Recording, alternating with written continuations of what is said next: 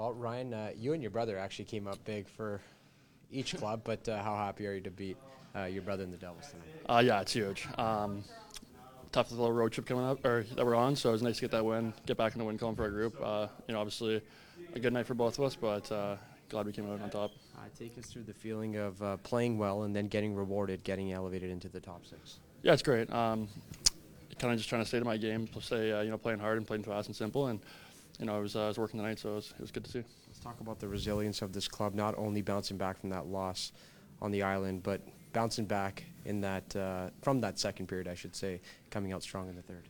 Uh, yeah, the message in the room was kind of just stay the same. We thought we, you know, we're doing uh, you know, good enough things to win the game, and um, you know, just came out and, and, got some good bounces and and uh, took the game over.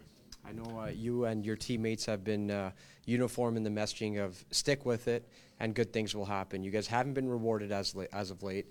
Where does that messaging come from? Where does that start?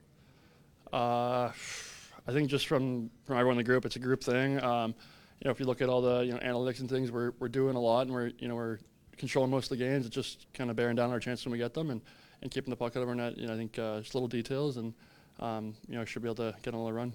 You finished with two goals. Your brother assisted on a couple of the Devils' goals. Curious to hear your thoughts. Are there like, uh, is there like a friendly, you know, brotherly banter between uh, you two? Because uh, just because that was one of the main talking points during the course of the game. Uh, I mean, not on the ice. We are pretty, uh, you know, we don't, we don't talk at all. But I'm gonna go see him right now and hopefully give him a little, little trip or something. But you know, he played great too, and, and uh, you know, his line was buzzing, so it's good to see.